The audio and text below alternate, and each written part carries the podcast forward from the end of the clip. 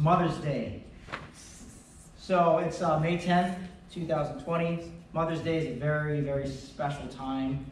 But we also have to acknowledge it's, it's a hard time for others.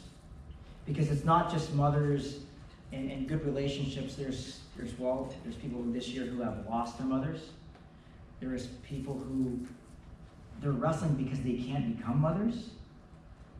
There are those who have suffered abuse at the hands of, of a mother.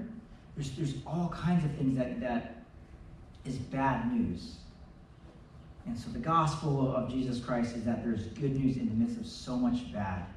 So my prayer for us on this Mother's Day is that, that uh, those of you that have a, a, a, good relationship with your moms, that you, just, you reach out to them, you call them, you tell them you love them.